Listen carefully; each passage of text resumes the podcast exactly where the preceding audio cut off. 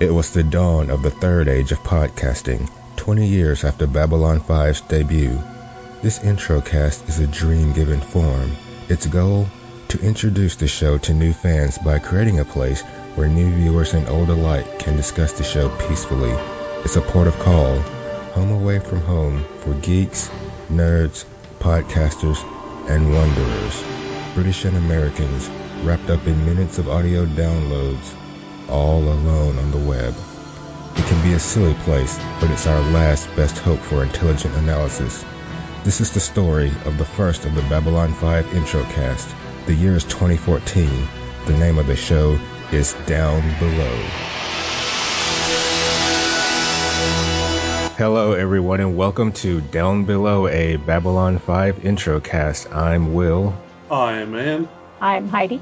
Uh, today, uh, we're having some technical difficulties. Elizabeth is in a different part of the world. Hopefully, she'll be able to join us later. But we are pleased to be joined by our special guest host. It is Jan. Jan from Denmark, also Yay. known as the Babylon Lurker. Hello Ah. there. Uh, yes. Hello there. So you've been a B5 fan for a long time, haven't you? How did you? How were you introduced to the show? Actually, I was introduced to it on a meeting of Star Trek people. Someone came with the pilot on VHS. Yes, those were the days. And Oh. funny enough, I actually didn't like the pilot very much. But as usual, a pilot suffers. So uh, when this, the series proper started here, I started with with, with uh, Midnight on the Firing Line, and it caught very quickly. Did they mess around the um air times in Norway like they did the UK? Uh, I think they, or sometimes they did mess up things and moving from from channel to channel and stuff. Yeah, Mm. Yeah.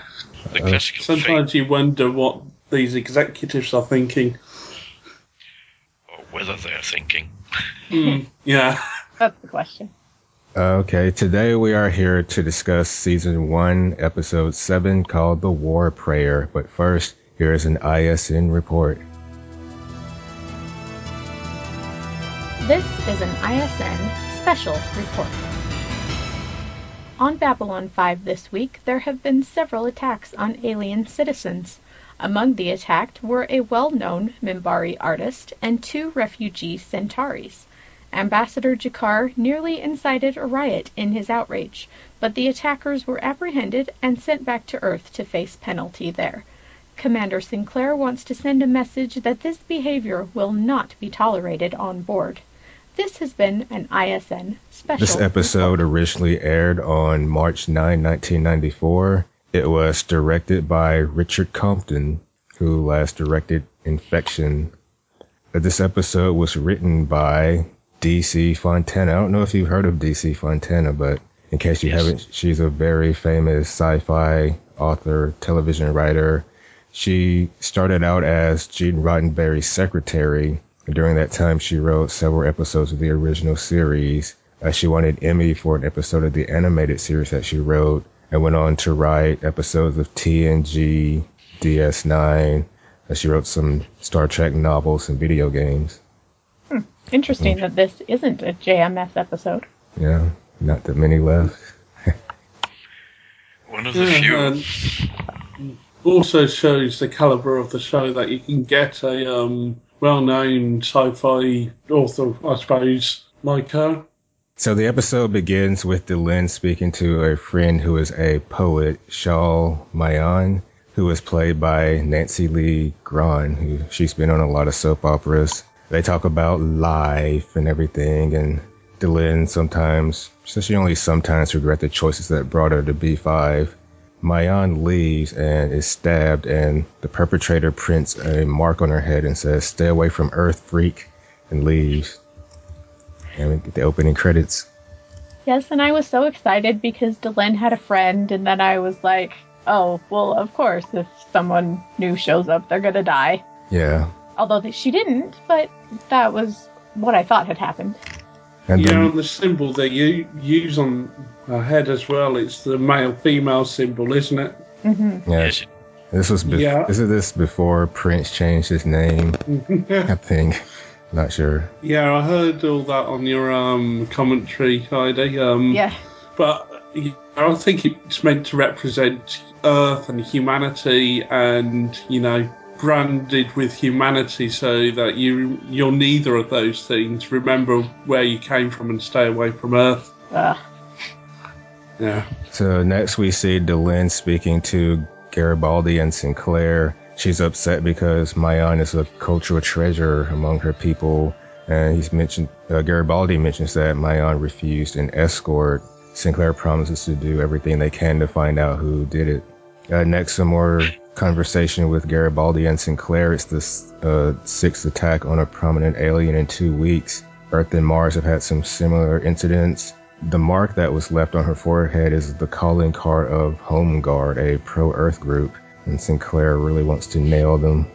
I thought it was interesting Mm. that uh, Earth and Mars have had similar attacks, which it would make sense on Earth, I guess, because this is a pro-Earth movement. Um, it's so Mars would be like a colony of Earth, I'm assuming, because as far as we know, there are no actual Martians.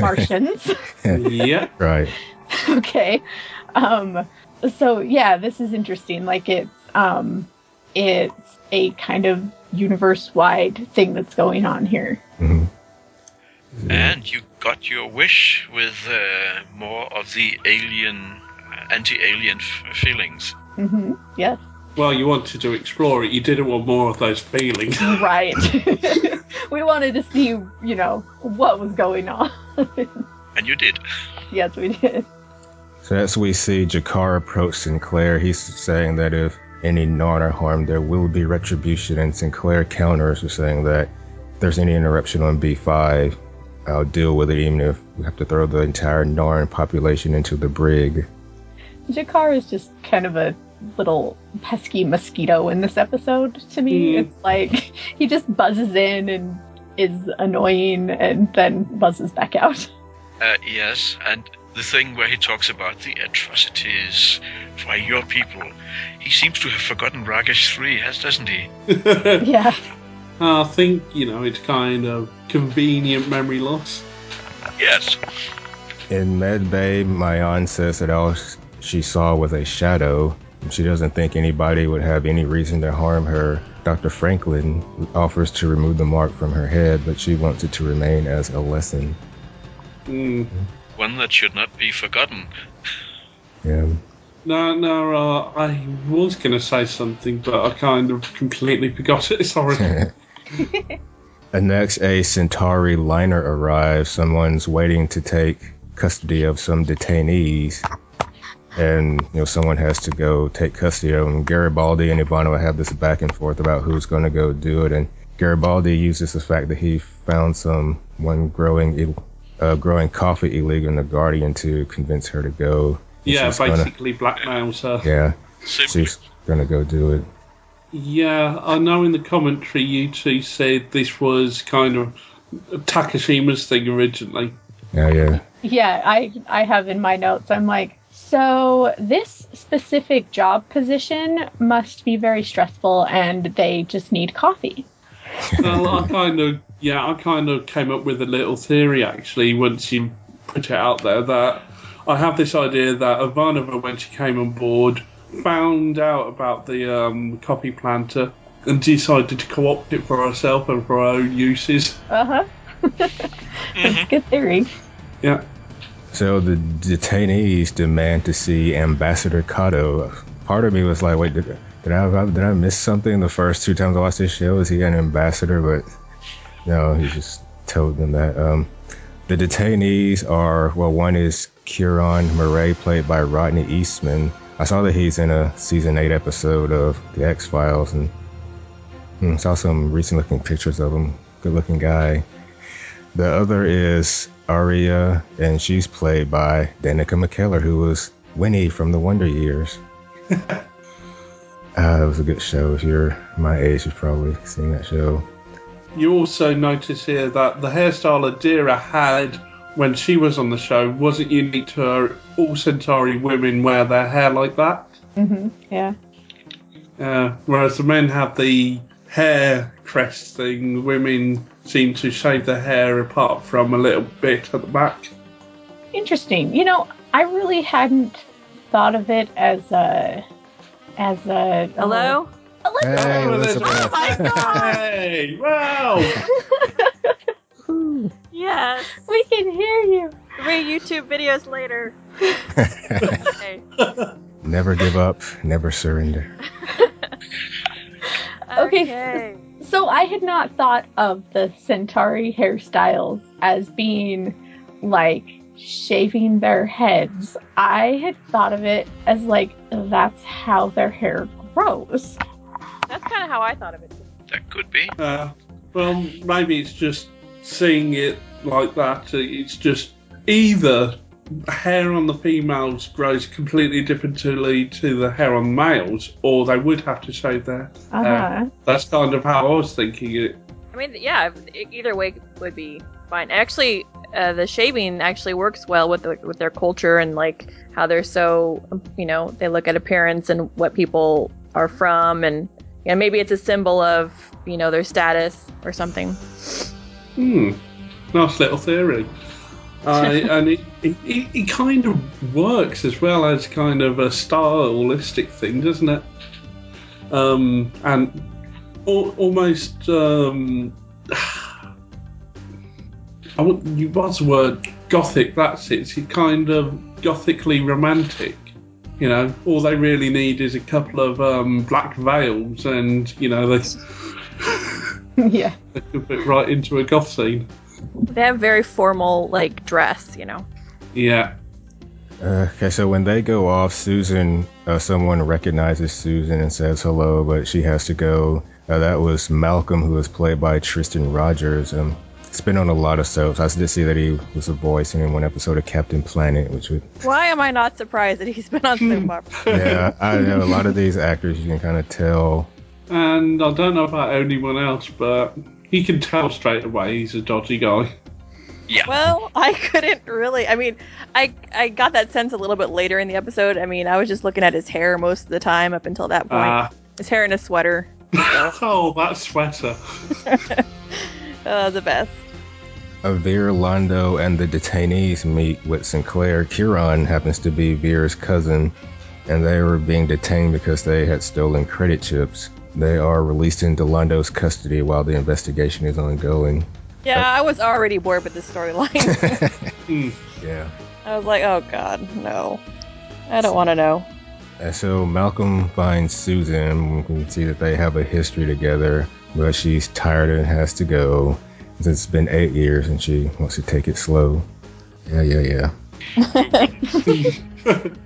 Go away. That sweater's giving me eye ache. Well, you know, it was way too soon after Sinclair's old flame came back, and so it was like, Yeah. okay, are we really going to repeat this? Oh, I know, right? Everybody's old love comes back to the station. Yeah, last Where's week Dr. Franklin? Talia's lo- old love came back. I want to see Garibaldi's, but they probably have restraining orders on it. You'd have to leave the station. So Kieran and Aria, uh, they love each other, and, but they both had marriages arranged to other people. Londo thinks this is good, but Centauri have been arranging marriages for a thousand years, but the two lovebirds think it's unfair. Oh, Of course Okay. they do. Young people always think that the, the traditions of their society are unfair. next we see Garibaldi questioning a man Oh wait, named. is this where is this where Londo talks about that he's has three wives? That's a little later, Uh, Oh, okay, okay, okay. Sorry. But he did have a really good line in this scene, which is a quote I have. I think it was the scene. But uh, anyway, Garibaldi is questioning a man named Roberts who had unauthorized had an unauthorized weapon. Roberts is played by Michael Paul Chan, who is on The Closer and Major Crimes. I knew it. Yeah. Okay. Roberts sympathizes with the Home Guard, but claims he wasn't involved in the attack on Mayan. I think he was kind of over over something with how yeah some they got think those guys got the right idea. Yeah. Do we know what Roberts is doing there? Did they say? Like what what is his purpose on the station? I don't think don't that's say. Oh, okay. it's just He was wearing some kind of overalls, though, wasn't he? Oh, so maybe he's like a worker or something. Yeah. Hmm. So next we see Sinclair go to visit Kosh. Good to see Kosh back. Oh, it was Yes. fantastic. That's my boy. with his with his really nice television. like man, where'd you get this TV? It's the best TV I've ever seen. uh, What he's is it? What, what is it? Efficient. uh, Efficient for studying. Studying what? What are you studying, Kosh? I want to know. Well, that's what I was wondering. He said he was studying. He never Mhm. said he was studying what was on the screen. No. Hmm. Cryptic, Kosh. Yeah, there's some balls of light or something moving around in his suit or whatever. Did you notice that? No, I I didn't notice I it. didn't notice that myself. I don't think. Uh, well, Sinclair wants him to speak to the other ambassadors about the attacks. He's asking him to lend a hand, um, but Kosh doesn't want to get into the affairs of others. And I think this, at this point, maybe the balls of light stop moving around. That's why I thought Sinclair paused at first, but now I think it might have been because he thought about Kosh's hand, like, hey, lend a hand. Well, and this is just so weird because it's like, okay, why is Kosh on Babylon 5 at all if Mhm. he's not willing to participate? Yeah, he's not in the council meetings, you know. I mean, what is he doing there? Is what I'm wondering too. Uh, Studying, apparently. Yeah, Studying. studying. he needed a quiet place to study. And then when someone goes to talk to him to try and get some answers from him, he just sits down, literally. That what you said on the commentary went into sleep mode or something like that. Yeah. Oh, a sleeper agent. That's just pretty. Maybe that's he just- just ran out of power. He Hmm. was going to go, go into a long-winded explanation of the whole situation and why he's here, but he just ran out of power. he needed to be plugged in. Yeah. Maybe if I stand really still, he won't know I'm here. no way. That's kind of rude, What, though. what he's uh, yeah, it's Sinclair's vision based on movement. yeah, he's a T Rex. Uh, uh, next, we see Susan find a rose outside her door. Aw, I don't know. Another It was a nice, nice rose, but yeah, another flower. In CNC, there's no word from Earth Central, and Sinclair and Susan they wonder about how Kosh should have been could have been poisoned in the gathering because he had a suit on, and and then they Uh, best scene, Heidi, or best scene? oh, best scene! they remember that Dr. Kyle and Lyta were actually on the show. they were the it, love it, love it. Uh, they were the first, the only two to had, you know, well, one saw what a Vorlon looked like. One was the first to read a Vorlon's mind. Okay, question. Um, I think when the after we watched the movie and we had the first episode, I think you guys said that you don't know why Dr. Kyle was back or whatever. But didn't we say that Lyta was replaced for some other reason, the actress, or Yeah, what's Um, Uh, Dr. Kyle had health issues, the actor, okay? and Lita, she had a contract dispute. So basically, are they just taking like these things that happen and then trying to use them in a way that furthers the story? I'm guessing. Yes. probably. Okay. They're not just Okay. sweeping them under the carpet. Which, yes, Right. thank you, because that drove me absolutely crazy, as people will remember. Yeah. Yeah. when no, This is one, sorry. uh, this is one of, one of the places where uh, JMS made trapdoors for everyone. So he could, uh, if something should happen like this, that he could re- replace uh, actors. Or Oh, bring so them there's back. things built in- in for everybody, reasons that anybody could leave. It was Yeah. built in his plan. Hmm. And mentioning Dr. Carl here and stuff, and uh, what's name, um, means that, yeah, that we're continuing to mention them, so don't be surprised if they do return. And I like Yeah, that there's a hopefully. Whole- yeah, and I like that there's a whole conspiracy behind it all. Like Sinclair's kind of forming a little idea in his head. I mean, Dr. Kyle's working with the president, which I think we had talked about previously, but um, and then Lyta was taken away, and it's. Uh, I want to. I want to talk to them and see what happens when you look on a Vorlon. Yeah, and then also is intimating that uh, some higher ups on Earth are covering something up. So what could that be? I mean, not just that the Vorlons are, you know, inscrutable, but that Earth is trying to take people that have seen certain things and move them. Yeah. And I also liked that they talked about how Kosh got poisoned because Oh, thank he's God. just a little ball of light. He doesn't have a hand, does he? Well, we don't we don't know what he looks like yet. I mean, all we've seen is Oh, shadows of light right. on a uh, screen or shadows in this Exactly. of um, light in a suit. We don't know what he actually looks like. He could be a ball of light. He could be something completely different. Because apparently we'll go crazy if we ever see what he looks like. Yeah. yeah. They'll take us away. Um, this little Well, conver- oh, go ahead. Yeah, I was going to say that, or you end up talking like Dr. Carl. This little scene was supposed to be in the Parliament of Dreams, but that episode was three minutes too long, and this one was three minutes too short, so they just stuck it here and did a little redubbing to make it work. oh, really? Yeah. It Because Kosh wasn't even in the Parliament of Dreams. Sorry. Oh, Kosh wasn't even in the Parliament of Dreams. Yeah. Hmm. Interesting. And it works. yeah. It does, and it also makes sense why this is like the only place in the episode where it's really talked about. You mean because they have other things to worry about? yeah, or oh yeah, yeah. and because they kind of just put it here. oh right, yeah, that too. In Londo's quarters, we find out that the parents of the lovebirds are upset, and Londo wants to send them back. Oh, maybe this was the scene with the code, but Londo thinks that love is overrated, and he shows Vir pictures of his wives, pestilence, famine, and death. No, I, I thought it was um, Now that is pestilence. Yeah, I thought it was pestilence, famine, and something else which m- would make him death. yeah, but I thought it was pest. He said pest. Oh no, it's pestilence. He said pestilence, famine, and death, which would make him war. Okay. He wants. Uh, whatever. Like Londo's so great. yeah. it was a funny. He, he was funny in this episode. uh, Did, did we know before that he was married? I can't remember. I don't think they've I don't mentioned it think before. Hmm, Adira. What about it? Yeah, and Yeah. and now we know that polygamy is practiced on the Centauri. Mm-hmm. we, we do indeed. So he wants to send the lovebirds back to Centauri Prime. Uh, next, we're in the CNC. We see our favorite technician who's been in several episodes before. The lady with the hair, the, the short hair. Yeah. Yeah. Uh, the Abbai delegation is getting ready to dock. Uh, Is that the the agricultural delegation that we meet later, or that the think girl? so. Yeah, I think so. Okay. Uh, yeah, Uh, the suspect, Roberts. Well, my notes are pretty uh, crappy right here. Oh, he was proven not guilty, but Garibaldi thinks he could lead them to the home guards. Conditions are getting worse on the stations, and Claire wants everything wrapped up quickly.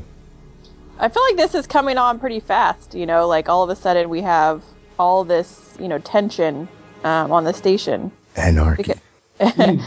And uh, so that's uh, that's kind of good. I think. You know, get, uh, get yeah. it. It's a closed environment, isn't it? You know, they're really difficult to get out, so things would spiral out of control quite quickly. Mm-hmm. Yeah, and if everybody's afraid that it could be them next. Oh yeah. Malcolm and Susan are having dinner, and her hair. Did y'all notice? Oh, I um, look nice. yeah, mm-hmm. Maybe it's a little dated. she doesn't regret leaving him because of her career, but he wants to go into business on B5 so they can be together. Uh, he says that he needs her to help him secure a few more clients. And again, I was like, really? This just happened with Sinclair. I was Yeah, just so, this is so weird. but what does he do? What does he do for business? He doesn't say. He just Oh. says he's. Generic business. he? Uh, yeah. Okay. But he but with his plan, I don't know. Never mind. All right. I'm confused. Yeah, I kind of figured that the clients he wanted her to help with were more recruits for. That's the what I Oh, gathered. Home guard. Yeah, yeah, as in, yeah, Home Guard is his real business, and whatever this other business is just his side thing. And that's- Front, really. Yeah. Uh, as we see the lovebirds kissing and they get attacked by some more of those shadowy figures. Kieran is shot and Beer So they were just like standing there, Yeah. like at the end of this hall, waiting for somebody to come down there. and I mean, really. I thought the first time I watched it, I thought they were walking through the walls. Mm-hmm. I did too. In med lab, Kieran is in a coma. He took a PPG at close range. I couldn't remember what PPG stood for. It's phased plasma Uh, yeah. gun. Yeah, yeah, place, no, place, place, Phased plasma. plasma gun. Yeah. Ariel was stunned, but she'll be fine. And Garibaldi gets a call about a major disturbance in Brown sector. The uh, just before that, the scene where Vir discovers the two. Look at his face. I love the acting of Stephen Furst. Oh, I actually wrote down that he had really great expressions on his face in this episode. Pretty much the whole episode. Oh yes, Yeah, he's really expressive, you know, exactly what you want. In Brown sector, we see G'Kar giving a speech to an angry crowd. Uh, Garibaldi convinces Sinclair to leave while he take care. Well, he takes care of the situation, and he does. And Garibaldi convinces G'Kar to go back to his quarters. So Basically, he threatened to put him in the jail or something yeah, and unless he left. Sinclair wanted to jump right in and try to defu- take care of the situation Of course he himself. did. Yeah. I want to see G'Kar in jail, like singing lonesome jail songs. that was some kind of uh, heavy convincing, wasn't it? So we next see Roberts walking alone and he gets stalked by aliens and attacked. And they beat him up for a long time, didn't they? that scene went on for a little bit too long, I think. yeah, they said what did they call him? Was were they calling him something, or they said like Che Tuga or something like that? I don't remember. Chetuga? I don't know. I wrote that down. The aliens said that. I, I didn't know what that meant. Probably some probably- just an insult in their language. Hmm, don't think it's too significant. Next we see Malcolm and Susan in Susan's quarters. As Susan gets called away by Sinclair because of the riots, and while he's talking to her, he sees Malcolm in her quarters. Yeah, because he No. was standing like right behind her. And this, Creepy.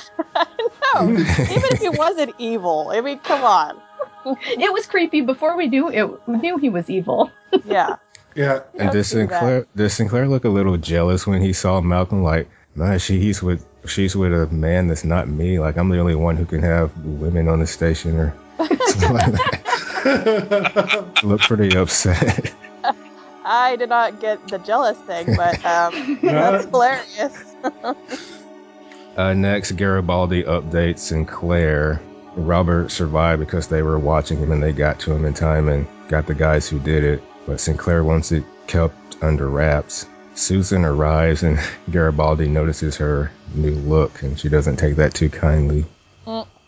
In Med Bay, Vir apologizes to Aria. Londo assures her that Kieran will be okay. And next, Mayan has a discussion with Londo about love. hmm Next, we see Sinclair and Garibaldi. They're watching surveillance footage of a man who goes to visit Roberts. Sinclair recognizes him as Malcolm. And in the video, Mal- it just happened to in the uh, video earlier with the Varnava. yeah, Yeah. so convenient he was standing there. I thought it was weird how the video like ended randomly. I don't know. That was very weird. In the video, Malcolm tells Roberts that you know there's some people who don't like what's going on with on B5, and they show the video to Susan, who is surprised. Sinclair wants to be introduced to him. He's going to pretend that he sympathizes with Malcolm. Well, okay, hold on. Um, I think this is where Malcolm does. Malcolm tell uh, Roberts like, does he say alien ambassadors are setting policy for humans, and or is that later? I think that was here. So alien ambassadors are setting policy for humans. Have we seen that so far? I think it's uh, kind of more the mindset of this uh, hate group kind of. They see ambassadors on B5 and they're thinking they're influencing policy and things like that. And, um, you know, just the fact that we're interacting with aliens so much now on kind of a friendly level, whereas 10 years ago we were at war with them. So Mhm. obviously they're trying to influence us. I see. Because he also said alien workers are taking jobs from humans. So I really, really, really want to see what Earth is like. Like I want to see the mixture of of aliens on Earth, and I don't know. Susan will make the introduction if she can be there when the bad guys are taken down. Their reception might be a good place to start that night, and Susan throws the rose away. Vir finds Londo. Uh, Vir doesn't think that wanting uh, wanting to be together because of love will destroy the Centaur Republic, and Londo tells Vir a story about something his father used to say. Shoes are too tight, and seems like Londo may have had a change of heart. Yeah, it was a pretty good speech. I kind of liked it. That's a very nice exchange. I don't know if anyone has that as a quote or any of that as a quote, but That was too long. I didn't write down all of it. There is a reception taking place, lots of aliens there. Malcolm is there. Delenn introduces Sinclair to Mila Shar, head of the agricultural delegation from Abbai 4. Mila Shar is played by Diana Dare. I didn't see anything really noteworthy on her resume. Mm. Um, I don't, I don't want to sound like uh, racist against aliens, but I just called her the fish lady. It's kind of hard not to. Others Because have done that You before. can't remember the OI. It's hard, it's hard to remember the, the name because it, it goes by so quickly where she's from. Uh, you do forget the name of the race, Yeah. Yeah, even her name. right. I didn't catch any of it, pretty much. So she was just known as the fish lady. so yeah, she wants to study the hydroponic cultivation methods, and she's concerned about the attack on non-humans. And Susan makes the introductions with Sinclair and Malcolm. Oh, Uh, but this is after, uh, right? Sinclair uh, talks to Delenn and uh, the poet, right? Right. And he acts like he's uh, like he's in character, you know, Yeah. as he likes to be. And then as he's walking away, uh, Delenn had this look on her face like, um, "Who did I just marry?" Yeah. What's That's what I wrote. on here? I, I didn't even know him. yeah. He was a little too in character. I was like, okay, he's going to incite a riot right there. Yeah, don't talk to anybody before you start your character. I mean, come on. Uh, later in Sinclair's quarters, he, Malcolm, and Ivanova discuss the war. Uh, Malcolm brings up this movement back on Earth that wants to put Earth back in the center of the universe. Earth first. Sinclair. Oh, that was Sinclair's apartment. Okay, Oh, I think so. I can't. I, but I don't know. All I wrote was, "Why are there so many jars on the kitchen counter?" there was like 10, 10 different jars in different places. It was very weird. I just kept staring at the jars. Yeah, Sinclair wants to know who these people are, and Malcolm hesitates a minute and says they're friends of mine and they could be friends of yours too. So he wants to wants Sinclair to perform a gesture to prove himself. Uh, next, there is a council meeting, and Sinclair assures everyone that they're no longer in danger. Garibaldi says that they think the perpetrators have left, but G'Kar and the others they aren't buying it. Sinclair says the investigation is over. Mm. The only thing I was going to raise here is how can this leak out to, um, you know, what's his name, Malcolm? Because there there are no guards in this scene to, you know, give away the plan. There are no none of the alien races are going to give away the plan to Home Guard who who are clearly, you know, their targets. In in this thing, he could have laid out the plan. hmm He didn't need to keep up the charade. Yeah, I get. Uh, yeah, that's true. But I think you know this. They just didn't want anything to potentially happen. But yeah, but the other thing could happen was where if you don't tell them, you know, you could have trouble on that side too. So Like Yeah. I said, he just gets way too into his roles. And it's a method thing. yeah. In Med Bay, Kiron wakes up, and next we see Susan inform Sinclair and Garibaldi that Malcolm wants to set up a meeting. Then we go back to Med Bay, where Vir and Londo speak to the Lovebirds. A transport has been arranged, Londo says they're going to go back to Centauri Prime as is their duty. His cousin's going to foster them to until they're adults, and when they are adults, they'll be able to choose uh, who to marry. And fostering is an old practice, uh, but the law still allows it, so they're taking advantage of another old custom to get out of one old custom. hmm And I just love it when Londo is all happy and giddy, and the look on his face when he tells them it's so cute. Yeah. Yes, he is. Yeah. So Garibaldi is tracking Susan and, and Sinclair, who is with Malcolm. A um, bunch of people materialize out of the shadows. down in Cargo Bay 5 with Susan, Sinclair, and Malcolm. They activate a jammer. They're using something called blacklight camouflage, which was developed by Earth Force and is still under R&D, but somehow they managed to obtain prototypes. So they have friends in high places, I guess. Mm. Mm. Sounds like it. Or at least um, some working in the R and D department. Yeah, so that I mean that's quite high up anyway. But to smuggle prototypes out, yeah, that's going to take a bit of power. hmm Once the jammers go up, Garibaldi moves into action, and down in Hmm. Cargo Bay 5, we see Malcolm explain that in two days there's going to be a massive assassination taking out the four major ambassadors on the station. Something about the way Malcolm said "kosh" when he was listing off the ambassadors made me laugh. Hmm. Oh. That was just the funny way he said it. I don't I guess, but um, the deaths are going to be a signal to terminate the ambassadors on Earth. So mention of- Wow. to Earth. Is that our first mention that they have ambassadors on Earth? I think it is actually. Okay. and we see Garibaldi and company running to get to Sinclair. What Malcolm wants is he wants them to get access to the ambassadorial wing and to get them off the station undetected. But first, they have a loyalty test.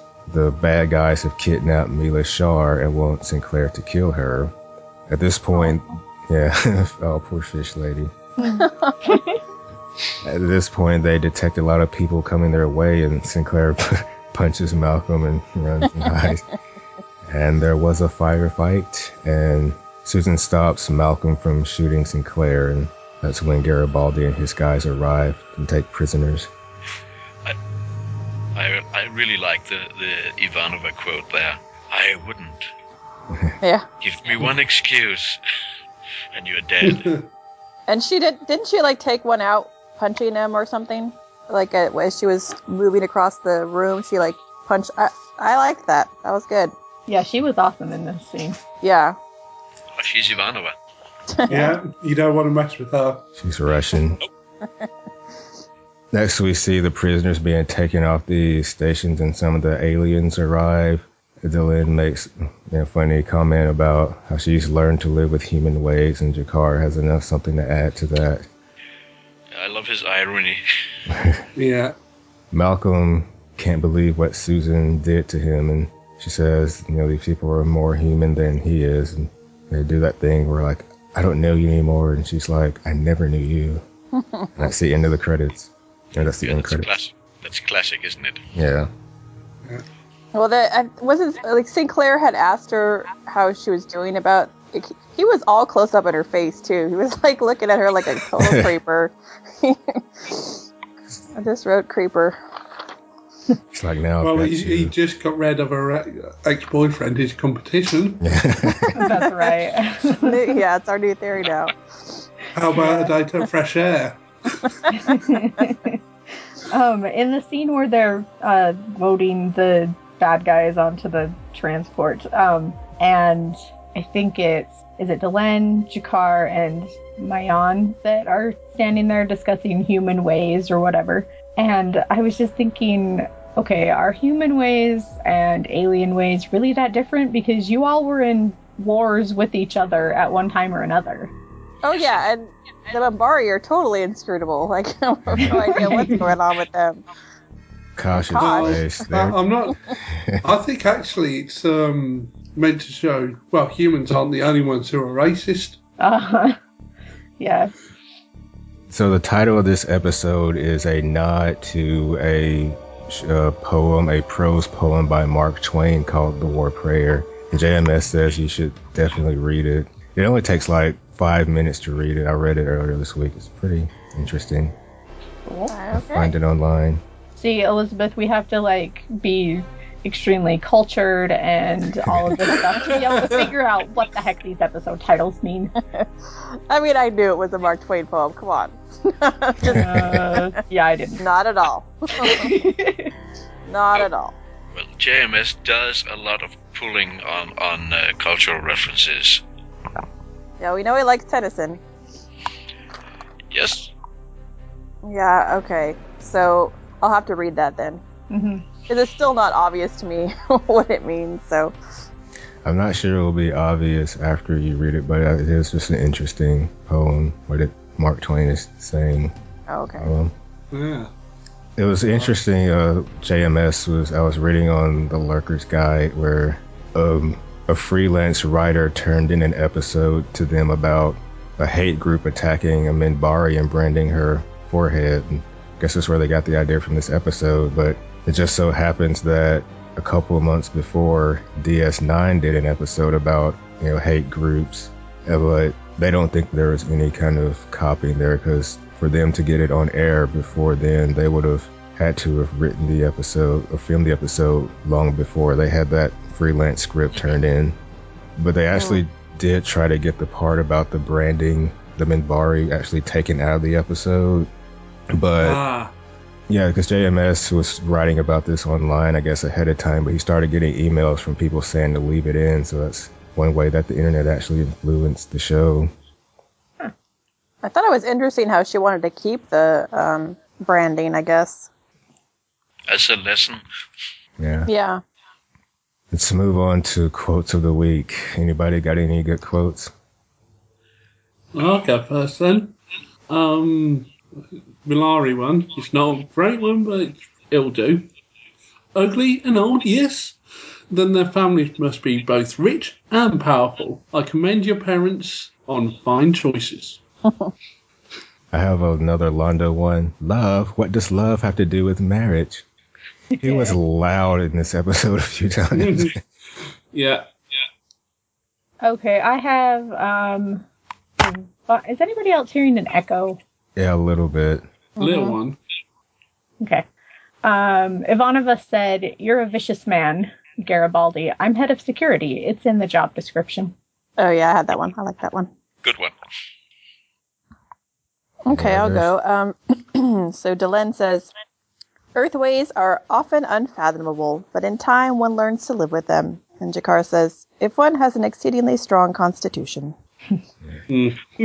Yes. Mine is a Londo one. My shoes are too tight, but it doesn't matter, for I have forgotten how to dance. Mm, nice.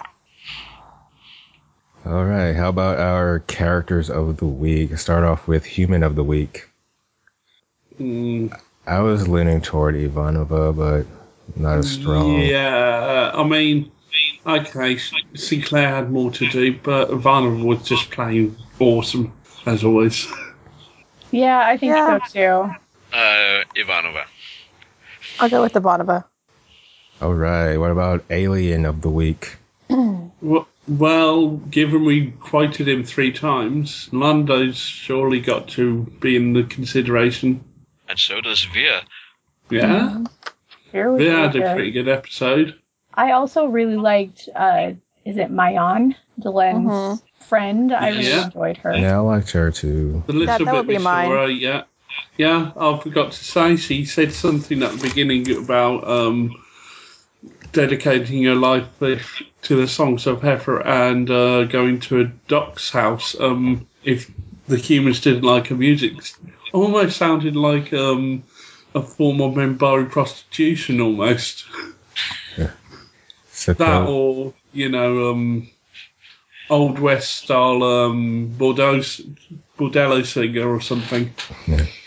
so here we go with Mayan. Yay. I'm happy to go with my aunt. Awesome. I'm happy to go with my Jan. Mayan it is. So let's get to our episode ratings. Want to start us off, Yan? I gave this one a 7. All right. Do you have a fun rating system? Yeah. A 7 out of 10. Seven out of ten, like uh, ugly sweaters, or Oh, uh, 7 out of 10 arranged marriages. awesome. Nice. Cool. Heidi. Um, I liked this one pretty well. Uh, there was the awesome scene that, of course, got us really excited during the commentary, um, which uh, probably bumped this episode up at least a couple points. Um, but then I like the arranged marriage thing. It was it was okay. It was you know not really my favorite thing ever. Um, but uh, for the most part, I enjoyed it. So I'm going to go seven and a half out of ten. Too tight shoes. Ah, you stole mine. well, she stole mine last time. Okay, how about you, well, you going to steal mine next week. Oh, you Maybe. se- what's that? Seven out of ten? Seven and a half. Seven and a half. Okay. Elizabeth. Yeah, um, I liked how I liked the focus of this episode because I've been wanting to see more about you know the hostility towards aliens. Um, like Heidi, I didn't care for the subplot about the arranged marriages. That just bored the heck out of me. Um, we've seen that so many times. You know, it doesn't have to be aliens. It could be anything. Um, I wasn't really feeling the Ivanova like romance thing, but overall, I really liked some of the scenes. I liked bringing it back. I'm just hearing. I'm sorry. I'm just hearing an echo, and it's really like crazy. Um, Yeah, yeah, and I think it's, I, yeah, and I think it's coming from you. oh goodness. Okay, hold You on. have your headphones plugged in. I, I have headphones plugged. Hello. Hello. Can you hear me? Hear me? Damn it. Yes, I can hear you twice. Yes, yes, yes. Okay. All right. I'll just go uh, seven out of ten spiny-headed looking creatures. All right, Ian. Yeah, I enjoyed some bits of it, but the rest of it kind kind of felt more like a generic sci-fi episode. It's I feel Babylon Five does well, but it's still kind of fairly generic. So I'd say mm, six out of ten. I completely forgot my rating. Six out of ten floating TV screens. I think it's Alright. the connection because I can hear an echo there too. Oh, I can Yeah. hear myself too. I can hear everybody. It's it's a bit weird. I mean, I've got my headphones plugged in, so I can't see it being mine. Yeah, I have my headphones on. Hmm. Headphones on. Oh well, I liked the episode. It was all right. Uh, Londo, Vir, Kosh, yay. Um, I'll give it seven and a half out of ten. What's love got to do with marriages? So our combined score for the episode is an even seven. Cool. Hmm. It's not, it's not one of the strongest of the of the season. So let's move on to feedback. Well, first we got some more iTunes reviews. We got reviews from Lori S88 and Nuchas. Thanks for the iTunes reviews, guys. Thank you so much. Thanks, guys. If you like what you hear, go on over to iTunes and leave us a good rating. It helps us out. Yay. Next, we got some email feedback. First one is from Michael, who wants to read that one. I can take that one. Go ahead. Hi, all. I've just started listening to the podcast, so I'm a little behind, but thought I'd drop you a message of thanks. Firstly, I'm really liking the show. I've only recently started listening to Introcast. Thank you, Investigating Mars. Yeah. Aww. Yeah. and really enjoy the format. Babylon 5 was one of my favorite shows, but I haven't watched it in years, and I've been waiting for a reason to push me to rewatch it. Two episodes in, and I remember how much I love it. Yourselves and the characters in the show have such an exciting and emotional ride in store. Yay. Yeah. I brought the DVDs. I bought the DVDs in a sale a few years back, but have never watched them. And it turns out I'd never seen the redone pilot before. It was much better than the original, far more consistent with the actual show. I really like the comments, stories, and production details you go into, but would prefer less information about where the actors have also appeared. I understand this helps newbies who are banned from IMDb, but still it kind of takes away from the story you're describing at the time. Yes, it definitely helps us because I'm usually sitting there going, I know them from somewhere. I know. I can't see anything on IMDb. I find the real fun with Introcast is listening to the crackpot theories and hopes Hey! for the future that the newbies come up with, and that's no different here. Hmm. Is this a compliment? Yeah, it's a compliment. we sound like crackpots. Keep up the good work, Heidi and Elizabeth. The truth is out there. I think you got the wrong show there. Thanks again for putting in the great effort and dedication needed for such a project. It's much appreciated. Michael, UK fan. Thank you, Thanks, Michael. Michael. Hey, thanks, Michael. And Oh. please, Michael, comment and rate on uh, UK iTunes Store because we've got none there at the moment. Oh, okay. Yeah, Michael, I like the trivia. I don't, I don't think I do as much as I did in the first couple episodes. He Yeah, always I think first it's especially because we were introducing like Mhm. so many characters at Yeah. the very beginning. Yeah. I can try taking the next one. Just let me uh, if it gets too. Oh, I never mind. I was gonna say if it gets too echoey, I won't do it. But now I Mine can was hear echoey myself. too. I could hear myself. Okay, if it gets too bad, I can stop. Um. Okay. Oh God, it's terrible. Okay. Do you think we should try reconnecting? I'm not sure we want to disconnect because Yeah, Yeah, it's that's a- We Back had on. problems before. All right, all right, all right. So from Mitch from Omaha. Hey lurkers, just a couple comments on Mind War. Number one, I'm a fan of Star Trek, but it does have it. Okay, I'm sorry. Somebody else go because it's a really bad echo for me.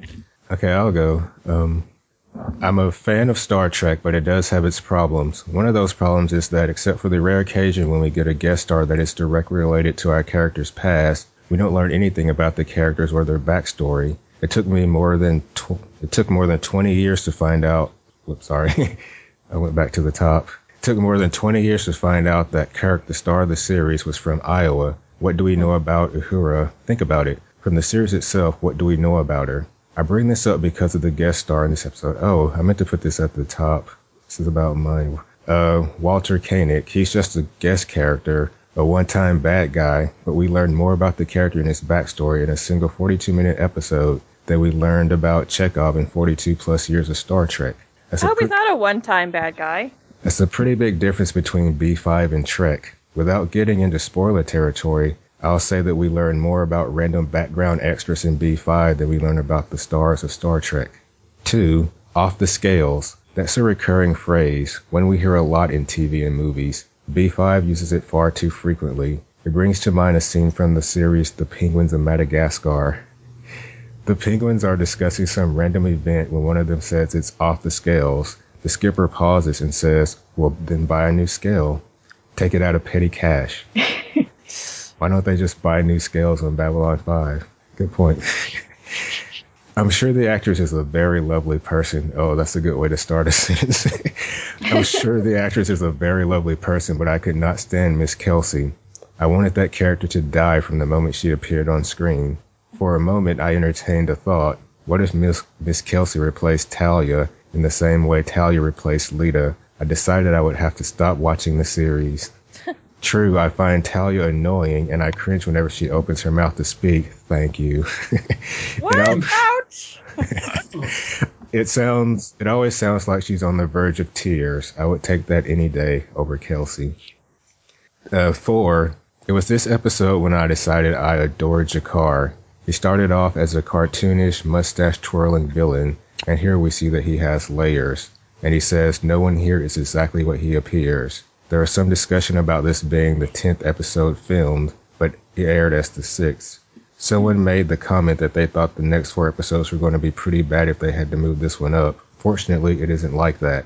In the first season, they were still working out the kinks and the episodes were filmed out of order all the time. For example, the season finale was the 12th episode filmed due to post production. The fifth episode filmed was aired as the 10th episode.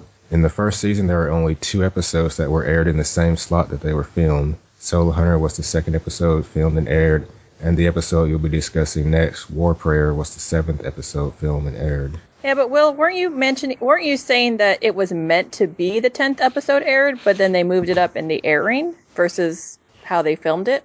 Yeah, it was the tenth episode filmed, and I guess originally it was supposed to be the tenth aired, but they moved it up to six. Okay, that's a little different than the filming order, I think. Mm-hmm. Yeah, because if it's still intended to be in a specific spot, it doesn't matter when you film it. Right. And five, I heard you mention in each podcast that the episode aired on a specific date. That both is and isn't true. For the first four seasons, the series was syndicated through the PTEN network. It was a loose affiliation of local television stations long before WB, CW, or UPN.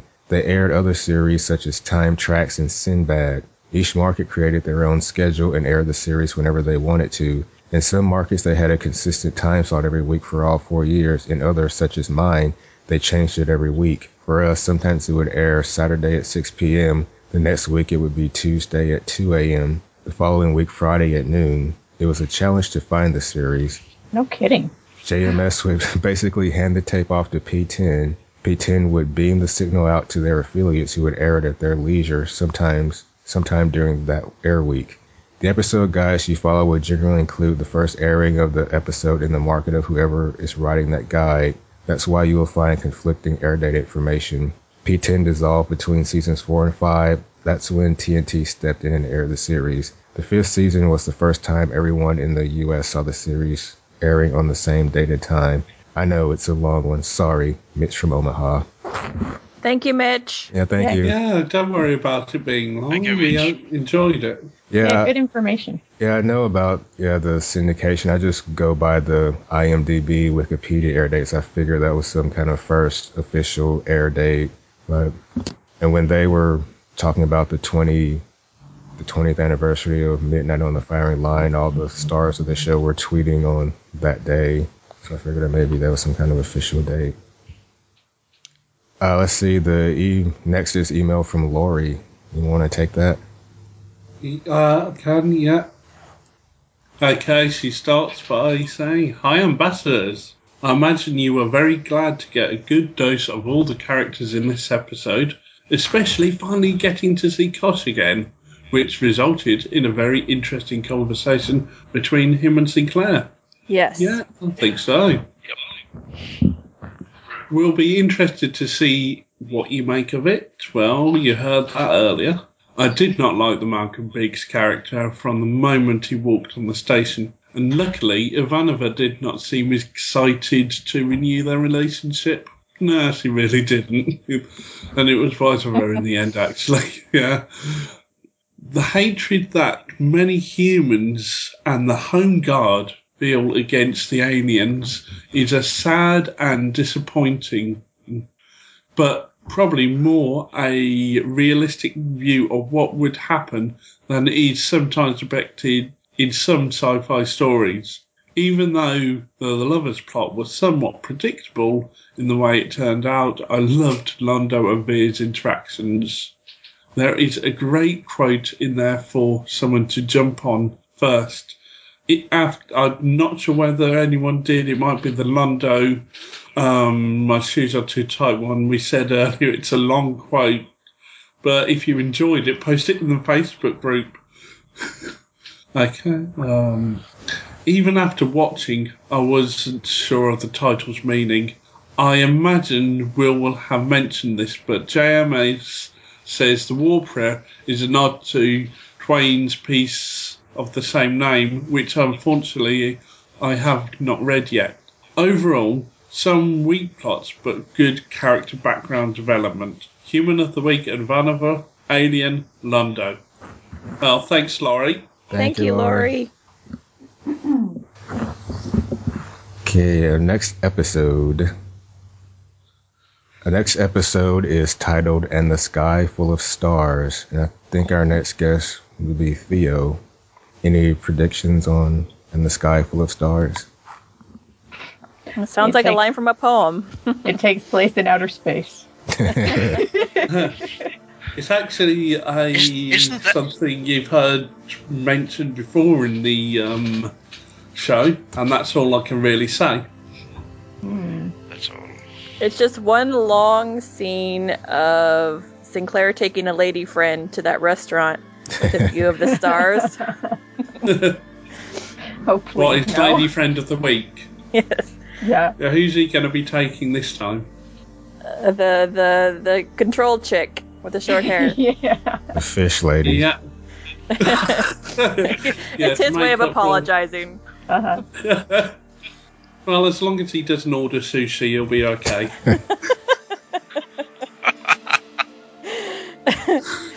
I'm sure it's fresh on on, on the station. Um. Okay. Oh, and the sky full of stars. Any hint as to what episode we heard that in? um, Mm, yeah, I suppose it doesn't matter. The Yeah, go ahead. heard it in the pilot. A lot happened in the pilot, so it's not really that much. The pilot movie. yeah, yeah. The Gathering. Together. Well, I, I, hope like it has to do with the that. Yes, I like hearing that because I'm like, oh, so maybe we're gonna get some more about all of these things that were dropped from the pilot movie. Wait, wait, wait. Was that something that Dr. Kyle said when he was giving his rambling monologue about what was under the suit? I don't know. It sounds like something he would have said. Let's hope so. Oh yeah, that'd be awesome. Um, Yeah, I hope it's. I keep saying I hope it's about the Vorlons, and I hope one day that's true. One day it will be true. Yay! Yeah, the intro to I Br- keep predicting it, and one week it'll be true. yeah, the intro to Briscoe. I said I was going to keep predicting something until it happened, and it happened in the following episodes. nice.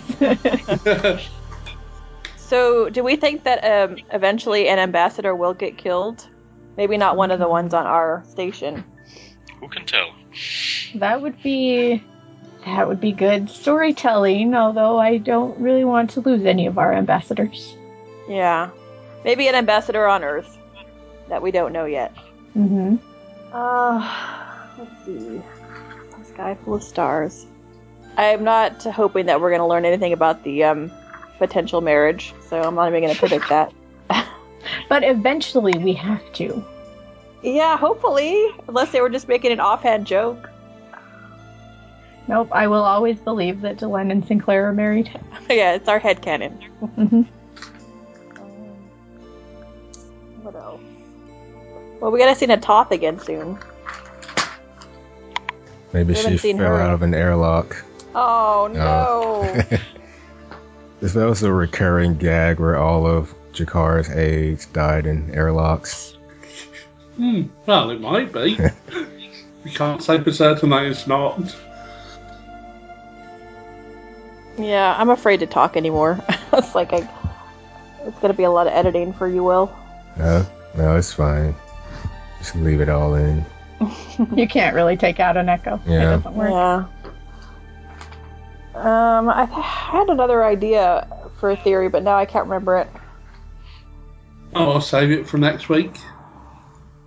Yes, hopefully w- everything will work next week. I think I, I think I figured it out. So Awesome. Well, Yan, thanks for coming on the show today. Where can we? thank you, Yan. Where can we? Yan. Thank you for having me. Yeah, where Thank else can having we find you? You can find me uh, as the Babylon Lurker on Twitter, and the BabylonLurker.net is my blog. Well, are you guys hearing that? Yes, it Yeah. sounds like little Tiny little horses. cockroaches. Like I don't know. Stop it. Wow. Okay, let's wrap this up then. well, uh, thanks for joining us, everyone. Until next time, goodbye. Goodbye. Look for us on the web in iTunes and on Stitcher Radio. Also, downbelowpodcast.com, facebook.com slash group slash downbelowpodcast, and twitter.com slash downbelowcast.